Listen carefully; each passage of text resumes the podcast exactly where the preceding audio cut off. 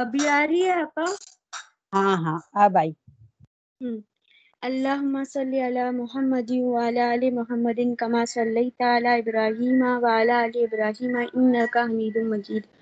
اللہم بارک علی محمد وعلی آل محمد کما بارکت علی ابراہیم وعلی آل ابراہیم انکا حمید مجید۔ رب اشرح لی صدری ویسر لی امری واحلل عقدۃ من لسانی یفقهوا قولی۔ رب زدنی علما رب زدنی علما رب زدنی علما۔ بسم اللہ الرحمن الرحیم۔ آج ہم بات کریں گے کہ کربلا اس واقعے کے بعد کیا ہوا۔ ان ظالموں کا کیا بنا؟ اللہ کی خفیہ تدبیر کا۔ امام حسین کے سر انور، سبحان اللہ۔ بظاہر تو جسم سے جدا ہو گیا، مگر اس سر انور سے جو کرامتوں کا ظہور نازل ہوا۔ اللہ اکبر۔ آج ہم ان تمام چیزوں کو ڈسکس کریں گے اور اپنا ایمان تازہ کریں گے، انشاءاللہ۔ اس سے پہلے کہ ہم کربلا کے بعد کے واقعات پر بات کریں، امام حسین ایک ایسی شخصیت ہیں فرام ڈے ون آپ کی جب ولادت ہوئی، وہ بڑی بڑی کرامت والی تھی۔ رقیب دوش مصطفیٰ آپ کو کہا جاتا ہے۔ اس کا مطلب کیا ہے؟ رقیب کہتے ہیں سواری کرنے والے کو۔ دوش کہتے ہیں کاندھوں کو۔ نبی پاک کے کاندھوں پر سواری کرنے والا۔ سبحان اللہ۔ یہ لقب اس واقعے کی طرف اشارہ کر رہا ہے جو آپا نے کچھ دنوں پہلے ہمیں سنایا تھا۔ اب بات کرتے ہیں امام حسین رضی اللہ عنہ کو جب شہید کر دیا گیا، سر انور آپ کے جسم سے جدا کر دیا گیا۔ سر انور سے کرامتوں کا ظہور ہوا۔ سبحان اللہ۔ اہل بیت کے قافلے کو گیارہ محرم الحرام کو کوفہ پہنچایا گیا۔ شہدائے کربلا کے مبارک سر کو ان سے پہلے ہی وہاں پہنچایا جا چکا تھا۔ امام علی مقام، امام حسین رضی اللہ عنہ کے سر انور خلی بن یزید کے پاس تھا۔ یہ بدبخت خود رات کو ہی کوفہ رات کے وقت ہی کوفہ پہنچ چکا تھا۔ گورنر ہاؤس کا دروازہ اس وقت بند ہو چکا تھا، اس لیے وہ سر انور کو اپنے گھر لے آیا اور اپنی زوجہ سے کہتا ہے دیکھ زوجہ میں تیرے لیے سارے زمانے کی دولت لے آیا۔ دیکھ، میں حسین ابن علی کا سر تیرے لیے لے آیا۔ اللہ اکبر۔ اس کی زوجہ جو سعادت مند تھی، وہ کہتی ہے، تجھ پر خدا کی مار ہو۔ لوگ مال و دولت لائے اور تو فرزند رسول کا مبارک سر لے آیا۔ خدا کی قسم، میں اب تیرے ساتھ ہرگز نہیں رہوں گی۔ وہ اپنے بچھونے سے اٹھی، سر انور کے پاس آتی ہے اور کہتی ہے، خدا کی قسم میں نے دیکھا کہ برابر آسمان سے اس برتن جس میں امام علی مقام کا سر انور رکھا تھا، اس میں آسمان سے ایک نور ایسا برس رہا تھا جیسے نور کا ستون ہو۔ لیکن کہتے ہیں نا، آنکھوں پر جب پردے پڑ جائے، یہ سب کچھ دیکھتے ہوئے بھی نہ خولی بن یزید، نہ ان لوگوں کا ذہن پلٹا کہ ہم نے کتنا بڑا ظلم کیا ہے۔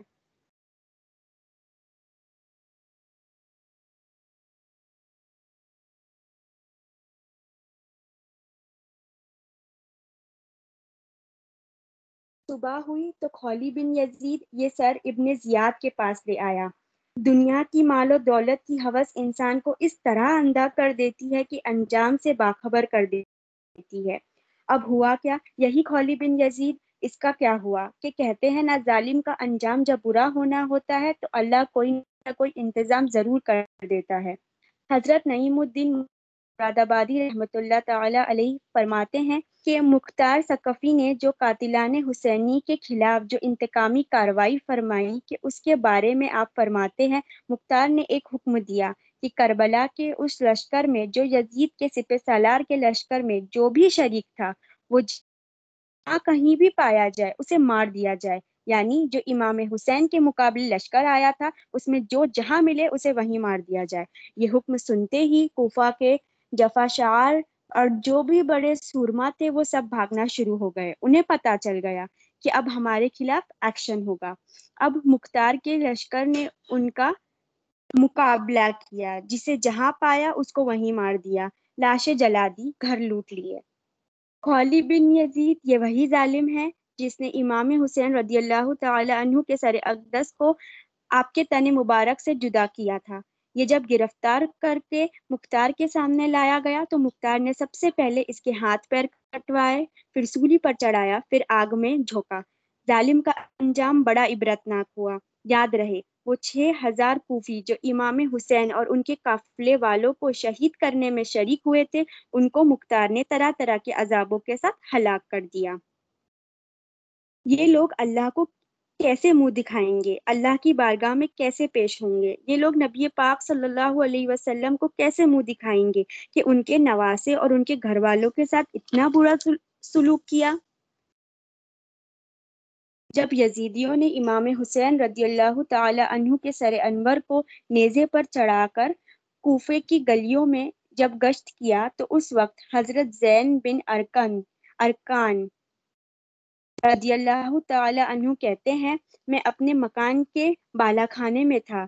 جب سر انور اس کے پاس سے گزرا تو سر پاک سے سبحان اللہ، قرآن پاک کی تلاوت کی آواز آ رہی تھی۔ سورہ کہف کی یہ آیات سر انور سے تلاوت، سر انور تلاوت کر رہا تھا۔ ام حسبت ان اصحاب الكهف والرقیم كانوا من آیاتنا عجبا۔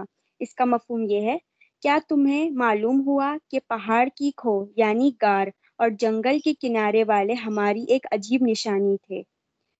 اسی طرح ایک اور بزرگ نے فرمایا کہ جب یزیدیوں نے سر انور کو نیزے پر اتار کر ابن زیاد کے محل میں داخل کیا تو آپ کے مبارک ہونٹ ہل رہے تھے۔ زبانی اقدس پر پارا نمبر تیرہ، سورہ ابراہیم کی آیت نمبر 42 کی تلاوت جاری تھی۔ وہ آیت کیا تھی؟ ولا تحسبن اللہ غافلا اما يعمل الظالمون۔ اور ہرگز اللہ کو بے خبر نہ جاننا ظالموں کے کام سے۔ سبحان اللہ۔ ذرا غور کریے۔ امام حسین کی جس وقت شہادت ہوئی، آپ اس وقت سجدے میں وہاں پیغام دیا کہ نماز کی اہمیت کیا ہے۔ اور جب نیزے پر آپ کا سر اقدس لے جایا جا رہا ہے، تو اس وقت زبان پر قرآن پاک کی تلاوت جاری ہے۔ اللہ اکبر، یہ کتنا بڑا میسج ہے، پیغام ہے پوری امت کے لیے، ہم سب کے لیے۔ سر انور کو لے کر جب یہ جا رہے تھے تو طرح طرح کے واقعات پیش ہوئے۔ عبرت کے واقعات بھی اور کرامتوں کا بھی ظہور ہوا۔ یزید پلید کے ناپاک لشکر، جب یہ جب یہ لوگ شودائے کربلا کے پاکیزہ سروں کو لے کر جا رہے تھے تو ایک منزل پر ٹھہر گئے۔ حضرت شاہ محدثی دہلوی رحمۃ اللہ رحمۃ اللہ تعالی علیہ لکھتے ہیں کہ وہ کھجور کا شیرہ پینے لگے اور ایک روایت میں آتا ہے وہ شراب پینے لگے۔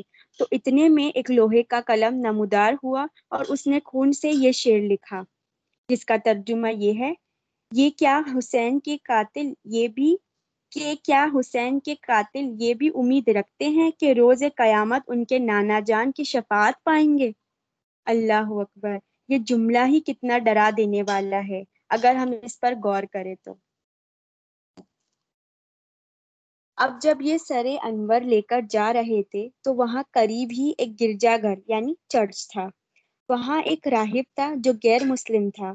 راہب کہتے ہیں غیر مسلمانوں کے پریسٹ کو، جو لوگوں جو لوگوں کو ان کے مذہب کی طرف بلاتا ہے۔ تو اس نے جب اندر سے سر انور کو باہر جاتے ہوئے دیکھا تو کہنے لگا، تم کتنے برے لوگ ہو، اپنے نبی کے نواسے کے سر کو لے کر آئے ہو۔ تم ہو تو لالچی، ایسا کرو، ایک رات کے لیے یہ سر میرے پاس رہنے دو۔ اس کے بدلے میں تمہیں دس ہزار اشرفیاں دوں گا۔ ایک رات کے لیے یہ مجھے، ایک رات کے لیے مجھے یہ سر دے دو۔ یہ لوگ ایسے ہی لالچی تھے، غلط کام تو کر ہی آئے تھے، اس لیے راہب کا آفر انہوں نے قبول کر لیا۔ راہب نے سر مبارک کو دھویا، خوشبو لگائی رات بھر اپنی ران پر رکھا، دیکھتا رہا اور اس پر نور بھی برستا ہوا دیکھتا رہا۔ راہب نے وہ رات رو رو کر کاٹی۔ صبح اسلام لے آیا اور گرجا گھر جا کر اپنے مال و متا کو چھوڑ کر اپنی زندگی اہل بیت کی خدمت میں گزار دی۔ یعنی دیکھیے، سر انور کی برکتوں سے غیر مسلم مسلمان ہو رہا ہے، مگر جن کے دلوں میں مہر ہے ان کے دلوں میں نرمی نہیں آ رہی، انہیں پچھتاوا بھی نہیں ہو رہا۔ لالچ مال و متا اور اقتدار کی حوث انسان کو اتنا سخت دل کر دیتی ہے کہ انسان کبھی سوچ بھی نہیں سکتا۔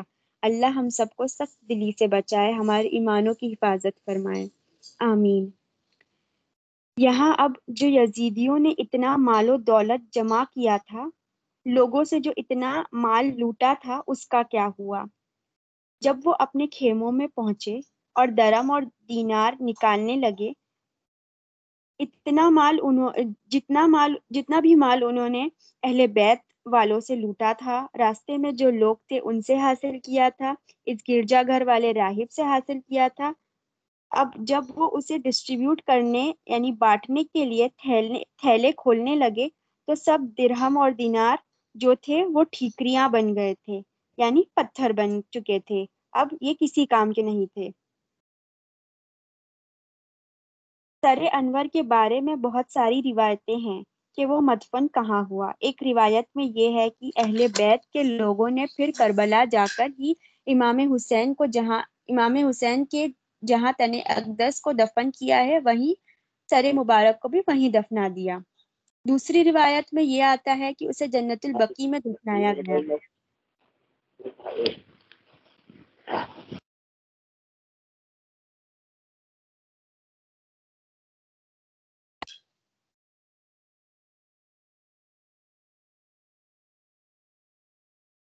بہرحال مختلف اس کی روایتیں ملتی ہیں کہ دنیا میں کئی جگہوں پر امام حسین کے سر انور کے بارے میں بتایا جاتا ہے کہ یہاں دفن ہے۔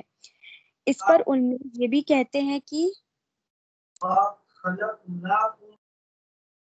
اس پر علماء یہ بھی کہتے ہیں کہ کیونکہ کئی سر تھے اہل بیت کے گھر والوں کے قافلوں کے، اس لیے سروں کو ان ظالم کیونکہ ان، کیونکہ سروں کو ان ظالموں نے تن سے جدا کر دیا تھا۔ تو ہو سکتا ہے کہ شہدائے کربلا کے سر انور کہیں کہیں دفن ہو اور سب کی نسبت امام حسین کی طرف کر دی گئی ہو۔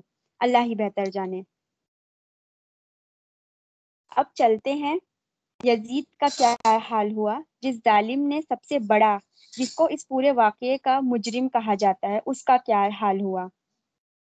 یزید کو 39 ایئرس کی ایج میں ہی یعنی اسے زیادہ زندگی بھی نہیں ملی۔ 39 ایئرس کی ایج میں ہی وہ ملک حمس کے علاقے میں مارا گیا۔ اور اس کی موت کا ایک سبب یہ بتایا جاتا ہے کہ وہ رومیونی نسل کی لڑکی سے عشق میں پڑ گیا تھا۔ وہ لڑکی اندرونی طور سے اسے نفرت کرتی تھی۔ تو ایک دن وہ اسے ویرانے میں لے جاتی ہے اور وہیں وہیں کھنجر سے وار کر کے مار دیتی ہے، چیر پھاڑ کر کے وہیں اسے پھینکاتی ہے۔ چند روز تک اس کی لاشوں کو، اس کی لاش کو چیل کوے ہی کھاتے رہے۔ بالآخر جب ڈھونڈتے ہوئے اس کے ساتھی وہاں پہنچے تو ایک گڈھا کھودا کیونکہ لاش تو سڑ ہی چکی تھی، اس لیے اس سے وہیں دبا دیا۔ اللہ اکبر، جس تخت کے لیے، جس سلطنت کے لیے، جس دنیا کی مال کے لیے اس نے اتنا بڑا ظلم کیا تھا، اس کو تو کوئی موقع ہی نہیں ملا اس کا استعمال کرنے کا۔ بالکل بے سر و سامان ہی ہلاک ہوا، جس کا نام لینے والا بھی کوئی نہیں ہے۔ شاعر لکھتے ہیں، وہ تخت ہے کس قبر میں، وہ تاج کہاں ہے؟ وہ تخت ہے کس قبر میں، وہ تاج کہاں ہے؟ ایک خاک بتا، زور یزید آج کہاں ہے؟ یہ جو واقعہ ہے جسے لڑائی کہتے ہیں بیسکلی تو یہ لڑائی تھی ہی نہیں، کیونکہ امام حسین لڑنے کب گئے تھے؟ وہ جنگ کرنے تو گئے ہی نہیں تھے، انہیں تو دھوکے سے کوفہ بلایا گیا۔ یہ کہہ کر بلایا گیا تھا کہ حضور، آپ آ جائیں، ہم آپ کے ہاتھ میں بیت کریں گے، آپ کا احترام کریں گے۔ اسپیشل گیسٹ کے طور پر انہیں بلایا جا رہا تھا۔ پر ظالموں نے بلا کر کیسا برا حال کیا؟ لیکن اگر عادات کو دیکھے تو امام حسین کے قافلے میں سے تو ایک ہی شخص حضرت امام زین العابدین ہی واپس آئے۔ یزید تو یزیدی تو ہزاروں واپس گئے، مگر آج دنیا میں کون ہے جو یزید کا نام لینا پسند کرتا ہے؟ کون ہے جو کہے میں یزید کا چاہنے والا ہوں؟ میں یزید کی اولاد میں سے ہوں، اس لشکر کی اولاد میں سے ہوں معاذ اللہ جس نے امام حسین سے مقابلہ کیا، کوئی نہیں ہے۔ ہزاروں لوگ واپس گئے، لیکن ایک بھی نام لینے والا نہیں ہے۔ دوسری طرف، امام حسین کے لشکر سے ایک واپس گیا اور دنیا بھر میں ان کا نام لینے والے ہیں۔ ان کا نام کہاں نہیں ہے؟ کیسا نام روشن کیا اللہ نے؟ کیونکہ انہوں نے اپنا سب کچھ اللہ کے لیے اور دین کے لیے لٹا دیا۔ کاشی قربانی کا فلسفہ مجھے اور آپ دونوں کو سمجھ آ جائے اور ہم بھی اللہ کی راہ میں قربان کریں۔ اپنا وقت دے، وقت پڑے تو جان اور مال دونوں خرچ کریں۔ کربلا کے بعد یہ آ... کربلا کے بعد یہ آج جو ہمارا ٹاپک ہے، یہ بتا رہا ہے کہ کیا چیز کامیابی تھی۔ صرف ظاہری طور پر جیت لینا کامیابی نہیں ہوتی ہے۔ اللہ کی رضا کے لیے کچھ قدم پیچھے ہٹ جانا بھی بہت بڑی کامیابی ہوتی ہے۔ ابن زیاد کا کیا ہوا؟ یزید کے بعد سب سے بڑا مجرم کوفہ کا گورنر تھا، جو اب عبید اللہ ابن زیاد تھا۔ اسی بدبخت کے حکم پر امام علی مقام اور اہل بیت کو ظلم و ستم کا نشانہ بنایا گیا۔ مختار ثقفی کی ترکیب سے ابراہیم بن مالک اشتار کی فوج کے ہاتھوں یہ دریائے فرات کے کنارے صرف چھ برس بعد ود سکس ایئرز ہی وہی دریائے فرات میں مارا گیا۔ وہی دس، وہی دریائے فرات تھا، وہی محرم الحر دس محرم الحرام تھا۔ ابن زیاد کو نہایت ذلت کے ساتھ مارا گیا۔ لشکریوں نے اس کا سر کاٹ کر ابراہیم کو پیش کر دیا اور ابراہیم نے مختار کے پاس کوفہ بھجوا دیا۔ ذرا غور کریے، یہ دال جو گورنر ہاؤس تھا، وہ کوفہ کو اس میں، وہ کوفہ کو اس میں آراستہ کیا گیا۔ ابن زیاد کا سر وہاں پر رکھا گیا۔ یہ وہی مقام ہے جہاں چھ سال پہلے امام حسین کا سر سر انور تشریف لایا تھا۔ مگر جس نے یہ ظلم کیا، اس کا سر وہاں رکھا گیا۔ اب کیا ہوا؟ اس بد نصیب کی موت پر کوئی رونے والا بھی نہیں تھا، بلکہ اس کی موت پر جشن منایا گیا۔ صحیح حدیث میں آتا ہے کہ جب عبید اللہ بن زیاد کا سر اس کے ساتھیوں کے ساتھ رکھا گیا، تو دیکھا گیا کہ ان کے سروں کے بیچ سے ایک سروں کے بیچ میں ایک سانپ آ گیا، جو ابن زیاد کے نتھروں میں گھس گیا۔ تھوڑی دیر ٹھہرا پھر چلا گیا اور پھر واپس آیا۔ دنیا میں ہی اس کے اوپر سانپ گھوم رہا ہے قبر میں نہ جانے کیا ہو۔ بہرحال ابن زیاد، ابن سعد، ابن زیاد، شمر، قاس بن ابن اشہس خولی ابن یزید یزید بن مالک، باقی تمام مجرموں کو حضرت امام حسین اور ان کے قافلے والوں کے ساتھ کیے گئے ظلم میں شریک تھے۔ جتنے بھی لوگ شریک تھے ان کو طرح طرح کی عقوبتوں سے قتل کیا گیا۔ ان کی لاشیں گھوڑوں کی ٹاپوں سے پامال کری گئی کاش یہ بات سمجھ آ جائے کہ لالچ کا انجام بہت برا ہے۔ نبی پاک صلی اللہ علیہ وسلم کا یہ فرمان سن لیجیے، جو لوگ مال کی لالچ میں یہ کہتے ہیں، حلال کماؤ، حرام کماؤ، کچھ بھی کرو، پیسہ چاہیے۔ ظلم ہوتا ہے تو ہو جائے۔ کسی کا مال دبانا ہو تو دبا لو۔ دنیا میں بس ایش و عشرت اور اقتدار چاہیے۔ آقا اس پر فرماتے ہیں، دو بھوکے بھیڑیے بکریوں میں چھوڑ دیے جائے وہ اتنا نقصان نہیں پہنچاتے جتنا کہ مال اور مرتبے کا لالچ انسان کے دین کو، انسان کے دین کو نقصان پہنچاتا ہے۔ اللہ اکبر۔ یہ طے ہے، یہ مال اور مرتبہ، اس کا جو لالچ ہے، دین اس کا لالچ جو دین کو برباد کر سکتا ہے، اللہ پاک ان لالچ سے ہم سب کو محفوظ فرمائے، آمین۔ اب دیکھتے ہیں مختار ثقفی کا کیا ہوا۔ بظاہر تو اس نے بڑا کام کیا تھا، لیکن اس وقت اس بدبخت نے بھی نبوت، اس بدبخت نے بھی بعد میں جا کر نبوت کا دعویٰ کر دیا اور ایمان سے باہر ہو گیا۔ اب یہاں ہو سکتا ہے کہ لوگوں کے ذہن میں یہ خیال آئے کہ اتنا بڑا اس نے تو اتنا بڑا کام کیا تھا۔ امام حسین رضی اللہ تعالی عنہ کے دشمنوں کو اس نے قتل کروایا تھا۔ تو یاد رکھیے، حدیث میں آیا ہے، اللہ تعالیٰ دین کا کام کبھی کسی فاجر سے بھی لے لیتا ہے۔ اور ایسے برے برے انجام تو ہم نے بڑے بڑوں کے بارے میں سنے ہیں۔ بلم بن بورا عرش اعظم کو دیکھ لیا کرتا تھا، مگر اس کا ایمان بھی چلا گیا۔ شیطان کی بھی مثال ہمارے سامنے ہے ایسے بہت سارے لوگ گزرے ہیں جن کا نام تھا، کام تھا، مگر اللہ کی خفیہ تدبیر سے ہمیں ڈرنا ہے۔ کبھی اپنی نماز، اپنے روزے، اپنے حج، کبھی اس پر اطمینان نہیں رکھنا کہ اب میرا کام تو بن گیا، میں تو جنتی ہوں۔ ہر وقت ڈرتے رہنا ہے۔ حدیث میں ہے ان نمل اعمال بن خواتین اعمال کا دار و مدار خاتموں پر ہے۔ مجھے اور آپ کو اپنے خاتمے کی، اچھے خاتمے کی ہر وقت فکر ہونی چاہیے۔ نبی پاک یہ دعا کرتے، یا مقلب القلوب سب بت قلبی اللہ دینک۔ اے دلوں کو پھیرنے والے میرے دل کو اپنے دین پر ثابت قدمی عطا فرما۔ آمین۔ ان ظالموں کے انجام کو سن کر ہمیں، ان ظالموں کے انجام کو سن کر ہمیں ڈرنا ہے۔ آخرت کی فکر کرنی ہے اور اللہ سے ہمیشہ یہ دعا کرنا ہے کہ اللہ ہمارے ایمان کو سلامت رکھنا اور نبی پاک کی عاشقوں میں رکھنا۔ آقا کی آل کی آقا کی آل کے غلاموں میں رکھنا۔ صحابہ کرام سے سچی محبت عطا ہو اور سوچنا ہے کہ کن لوگوں سے دور رہنا ہے اور کس ماحول سے دور رہنا ہے۔ اللہ کہنے سننے سے زیادہ ہمیں عمل کی توفیق عطا فرمائے اور جو زبان سے غلط نکل گیا ہو اسے معاف فرمائے۔ آمین یا رب العالمین۔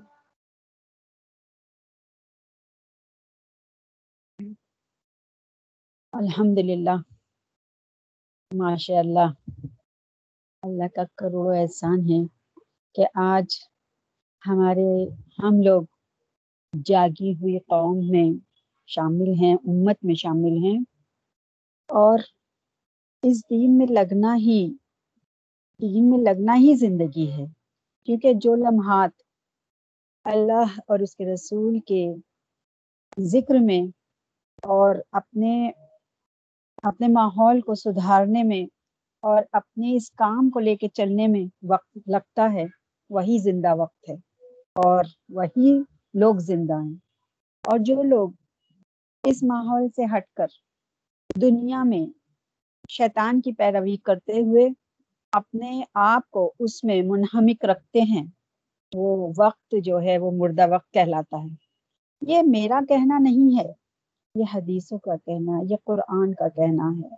ہمیں علماؤں نے جو اپنی گہرائیوں سے سوچ کر، اپنی فکر سے ہم تک، جو اللہ کے رسول کی فکر ہم تک پہنچائی وہ ہم کو یہی پیغام دیتی ہے کہ جو وقت اللہ کی راہ میں خرچ ہوا، وہ زندہ وقت ہے، اور جو وقت اللہ کی راہ سے ہٹ کے خرچ ہوا، وہ مردہ وقت ہے۔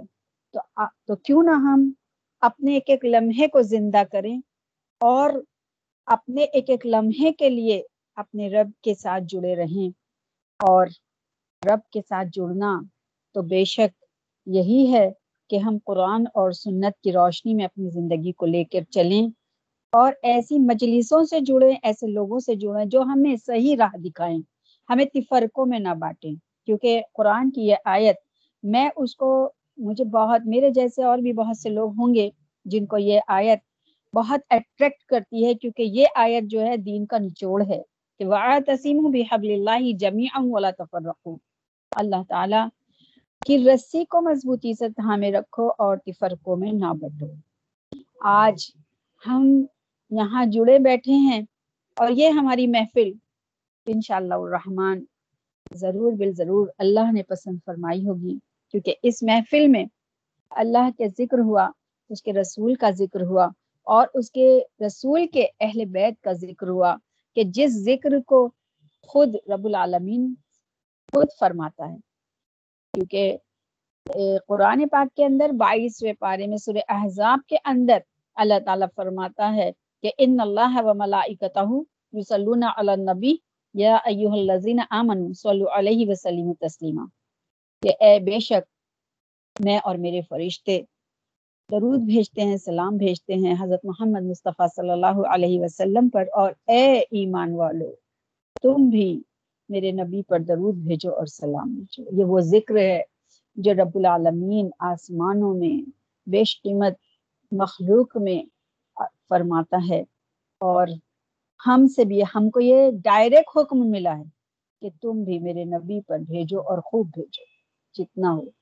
تو کیوں نہ ہم اپنے نبی سے محبت میں اپنے آپ کو رکھیں اور گزاریں اس زندگی کو۔ آج کی بزم میں انشاءاللہ بس اتنا ہی۔ اللہ تعالی ہم کو بہت نوازے، ہم سب کو نوازے اور ہماری تمام مشکلات کو اپنی رحم و کرم سے حل فرما دے، جو جس لائن سے پریشان ہے سب کی پریشانیاں دور فرما دیں وآخر دعوانا الحمد للہ رب العالمین۔ مشرہ پڑھنا ہے، پڑھو۔